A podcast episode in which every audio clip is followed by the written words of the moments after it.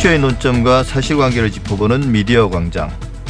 정부가 올해 보유세의 기준이 되는 공동주택 공시가격을 발표했습니다. 전국 평균 19.08%. 2007년 이후 가장 높은 상승률이라고 합니다.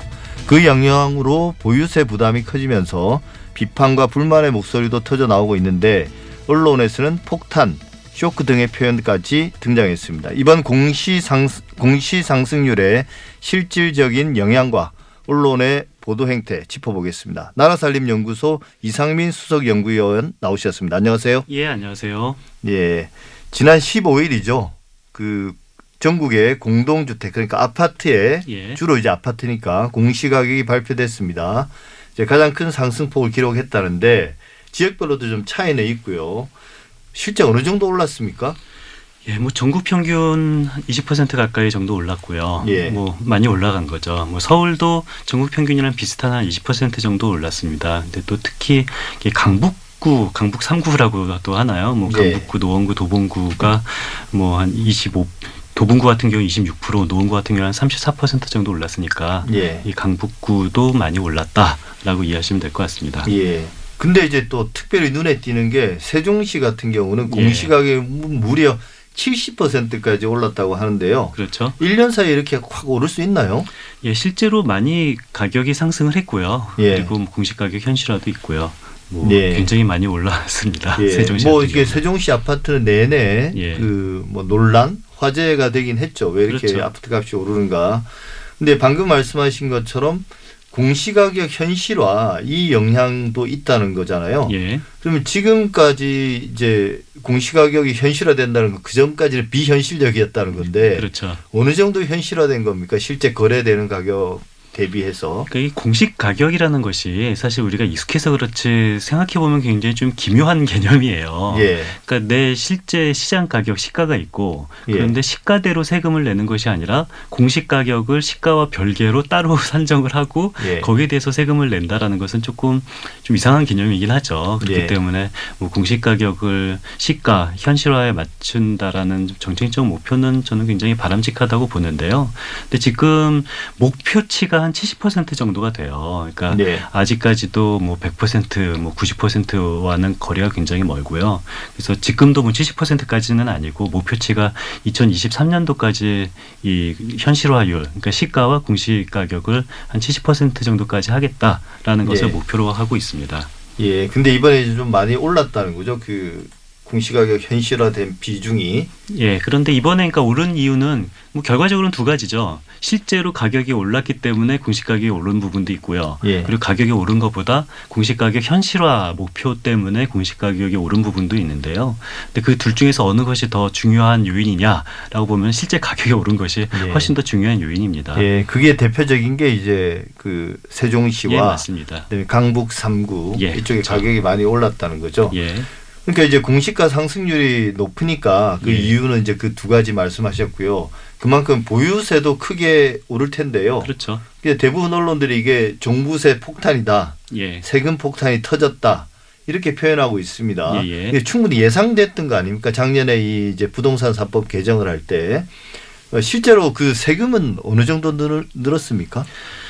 그 예상된 측면도 있고 예상 안 된 측면도 있죠. 예. 그러니까 부동산 요것이 만약에 공시지가 현실화 때문에 이렇게 가격이 이렇게 많이 올랐다면은 뭐 예상될 수도 있었는데 근데 실질적으로는 현실화라는 정책 때문에 오른 것보다는 가격이 상승화된 부분이 더 크기 때문에 예. 이게 뭐 이렇게까지 올랐을까 예상할 수는 없을 수도 있겠죠. 근데 예. 다만 이 제가 소득이 올라서 소득세가 올라간 거는 굉장히 좋은 거죠. 그 제가 소득은 그대로 가만히 있는데 예. 세율이 올라가서 제가 소득세를 많이 내야 된다. 그러면은 좀 억울할 수도 있는데 예. 그런데 뭐 세율은 가만히 있는데 나의 소득 자체가 올라가서 소득세가 늘었다. 이것은 굉장히 바- 이- 뭐 기분이 좋을 수도 있는 건데요.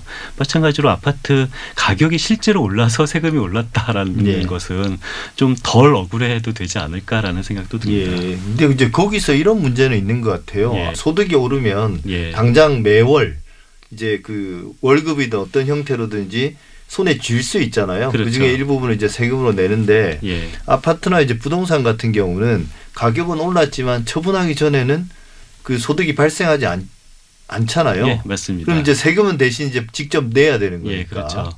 어, 이런 문제들은 어떻게 그러니까 소위 말하는 1주택자들의 세금이 오르는 부분 그건 예. 실제는 어떻습니까? 그 일주택자들 세금이 그 올라간 부분이 한 이게 작년보다 일단 그, 그 종부세 그 대상자들 예. 대상자들 같은 경우가 작년보다 한 70% 정도 대상자는 확대가 됐어요. 네, 집값이 올랐으니까. 집값이 올라서 대상자는 한70% 정도 확대가 됐는데요. 근데 실제로 그 대상자들이 내는 세금 같은 경우는 지금 말씀하신 것처럼 이 집값이 올라면 세금 내는 것은 당연하다일 수도 있는데 당장 현금 흐름이 부족하면 세금을 내기가 어려운 부분도 있잖아요. 예. 그래서 일주택자 같은 경우는 정책적으로 뭐 60세 이상 또는 뭐 70세 이상 고령자다 그러면 20% 또는 40% 정도 감면을 해주거든요. 예. 아니면 또 장기 보유를 했다라고 하면은 또 다시 뭐 40% 정도로 감면을 해줘요. 그러면은 근데 이것이 중복으로 감면이 되거든요. 그러니까 무슨 무슨 말이냐면은 내가 나이도 많고 뭐 70세 이상이고 그리고 15년 이상 이것을 보유하고 있었다. 예. 그러면 나이 감면도 받고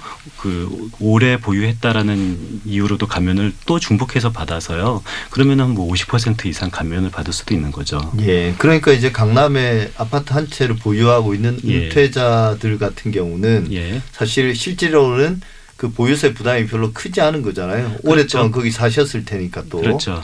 예. 근데 이제 이런 경우는 어떻습니까? 강북 같은 경우는 사실 뭐한 40대나 이렇게 집을 산 지 얼마 안 된 사람들, 내 집 마련한 사람들. 예. 그런데 이제 뭐 어, 집값이 올라서 한편으로는 기분이 좋을 수 있지만 그렇죠. 실제로 이제 자기 소득 수준에 비해서 세금이 확 늘어날 경우는 좀 어, 이 감당하기 부담이겠죠. 어려울 수도 있잖아요. 근데 우리가 좀 근본적으로 이 재산 세제가 무엇인지 좀 따져봐야 되는데요. 그러니까 계속 나는 소득은 그대로인데 왜 세금이 늘었냐라는 것은 예. 이 소득세에는 해당되는 말이죠. 그러니까 재산 세제는 소득을 상관하지 않고 재산에만 세금을 부과하는 것이 재산 세제인데요. 예. 근데 이것이 이상하게 느낄 수는 있겠지만 소득세도 마찬가지예요. 그러니까 예를 들어서 어떤 사람이 똑같이 뭐 한 5천만 원 소득이 있어요. 근데 한 사람은 그 재산이 굉장히 많아서 내가 뭐 부모한테 가상 항상 용돈을 받고 그리고 뭐 굉장히 좋은 집에 살기 때문에 그냥 내가 버는 5천만 원을 그냥 다 씁니다. 그럼 뭐 그런 대로 여유롭게 살 수가 있잖아요. 예. 근데 어떤 사람은 빚이 10억이에요. 그러면 5천만 원은 벌어도 이 빚을 갚느냐 그리고 또 부모님 이 부양하느냐 굉장히 어렵게 사는 분도 있어요. 5천만 원 똑같이 네. 소득이 같아도 그럼에도 불구하고 두 사람의 재산이 다르다라는 이유로 소득세가 다르지 않거든요. 또 어떻게 네. 보면 억울할 수도 있겠죠. 나는 5천만 원 벌어서 빚 갚는데 다 쓰고 실제로 내가 쓸 수 있는 돈은 한 푼도 없는데 왜 옆에 부자 가 5천만 원 버는 부자와 나처럼 가난한데 5천만 원 버는 사람의 소득세가 똑같냐라고 말하면 억울할 수도 있겠는데요. 예. 근데 이것은 소득세의 한계입니다. 그러니까 재산은 전혀 상관하지 않고 같은 소득에는 같은 소득세를 그렇죠. 내는 거고요. 마찬가지로 부가가치세 같은 경우도 나의 재산이나 나의 소득은 고려하지 않고 나의 소비 양에 따라서 부가가치세를 내는 거잖아요. 그 간접세들이 대부분 그렇죠. 그렇죠. 예. 그러니까 어떤 사람은 재산이 많은 사람도 있고 어떤 사람은 소득이 많은 사람도 있어요. 그러니까 소득이 많은 사람은 재산 보유 양과는 상관없이 소득세를 많이 냅니다. 예. 그렇다면 재산이 많은 사람은 소득과는 상관없이 그 재산세를 많이 내는 것은 사실상 세제 그 측면을 보면은 굉장히 당연한 건데요. 예. 그러니까 자꾸 이것을 혼돈을 해서 예. 나는 소득이 별로 없는데 재산이 많다고 왜 세금을 내냐? 재산이 많다 많으면 재산세를 많이 내는 거고 소득이 많으면 소득세를 많이 내는 것은 너무도 당연한 거기도 합니다. 예. 그러니까 이게 사실 세금 문제가 예. 공정성이 가장 중요한데 예. 이 공정성을 따지는데 여러 가지 복잡한 문제들이 많아서 그렇죠. 사람들이 이렇게 혼란, 혼돈하기 쉽고 예, 특히나. 이게 자기의 문제가 되면 아무래도 자기 중심적으로 생각하잖아요. 예, 예. 그러다 보니까 항상 세금을 내는 사람들은 뭔가 불공정하다, 억울한 그런 거죠. 게 있는 것 같아요. 근데 사실 이제 언론들이 이런 걸 좀 부추기는 측면이 있는 것 같습니다. 특히 예. 이제 이 부동산 세금과 관련해서는 우리 언론, 특히 이제 보수 언론이나 경제지도 같은 경우는 제가 받는 느낌은 이번 그 세금 관련해서도 철저하게 이제 주택을 고가의 주택을 가지고 있거나 하나 가지고 있거나 혹은 여러 채 가지고 있는 사람들 어 이런 사람들의 시각에서 그리고 과거에 이제 또 이제 양도 소득세 같은 경우도 사실 그런 사람들의 시각에서 많이 보도하고 있거든요. 그렇죠. 예. 이런 전반적인 우리 언론이 그런 부동산 관련된 세금에 대해서 보도하는 행태들 어떻게 보십니까? 그러니까 일단 단어가 굉장히 자극적인 단어를 많이 쓰죠. 뭐 폭탄이라든지 예. 이런 얘기를 많이 쓰는데요.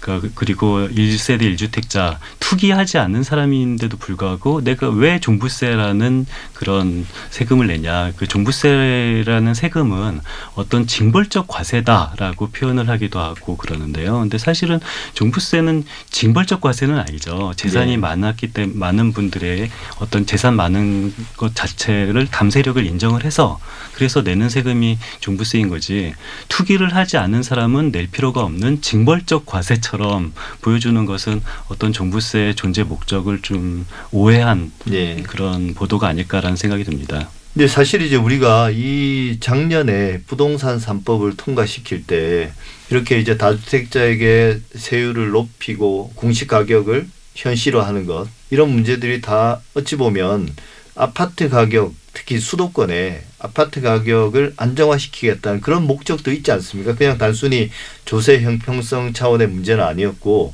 어 그래서 이제 다주택자 다주택자들이 세금 부담 때문에 어 보유하고 있던 아파트를 매물로 내놓는 거 예. 이걸 이제 기대한 측면이 있는데 그렇죠. 실제로 그런 효과에 대한 보도는 별로 없는 것 같아요. 실제는 어떻습니까?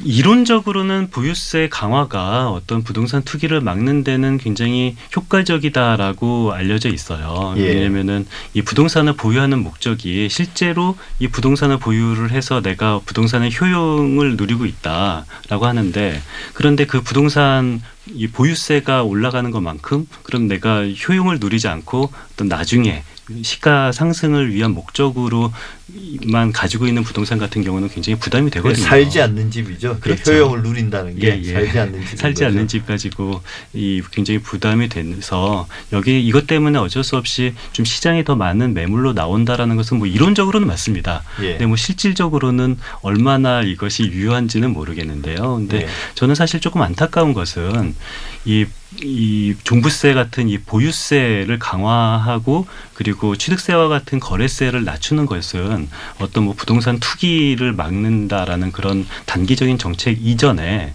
이 부동산 세제를 정상화하기 위해서 굉장히 필요한 정책이거든요. 그러니까 보유세는 높이고 우리나라는 보유세가 선진국에 비해서 너무 낮고 그에 비해서 거래세는 선진국에 비해서 너무 높아서 이것을 제대로 거래세는 낮추고 보유세를 높이는 것은 필요한 정책인데 그런데 정부 정책 같은 경우는 거래세는 별로 낮추진 않았죠.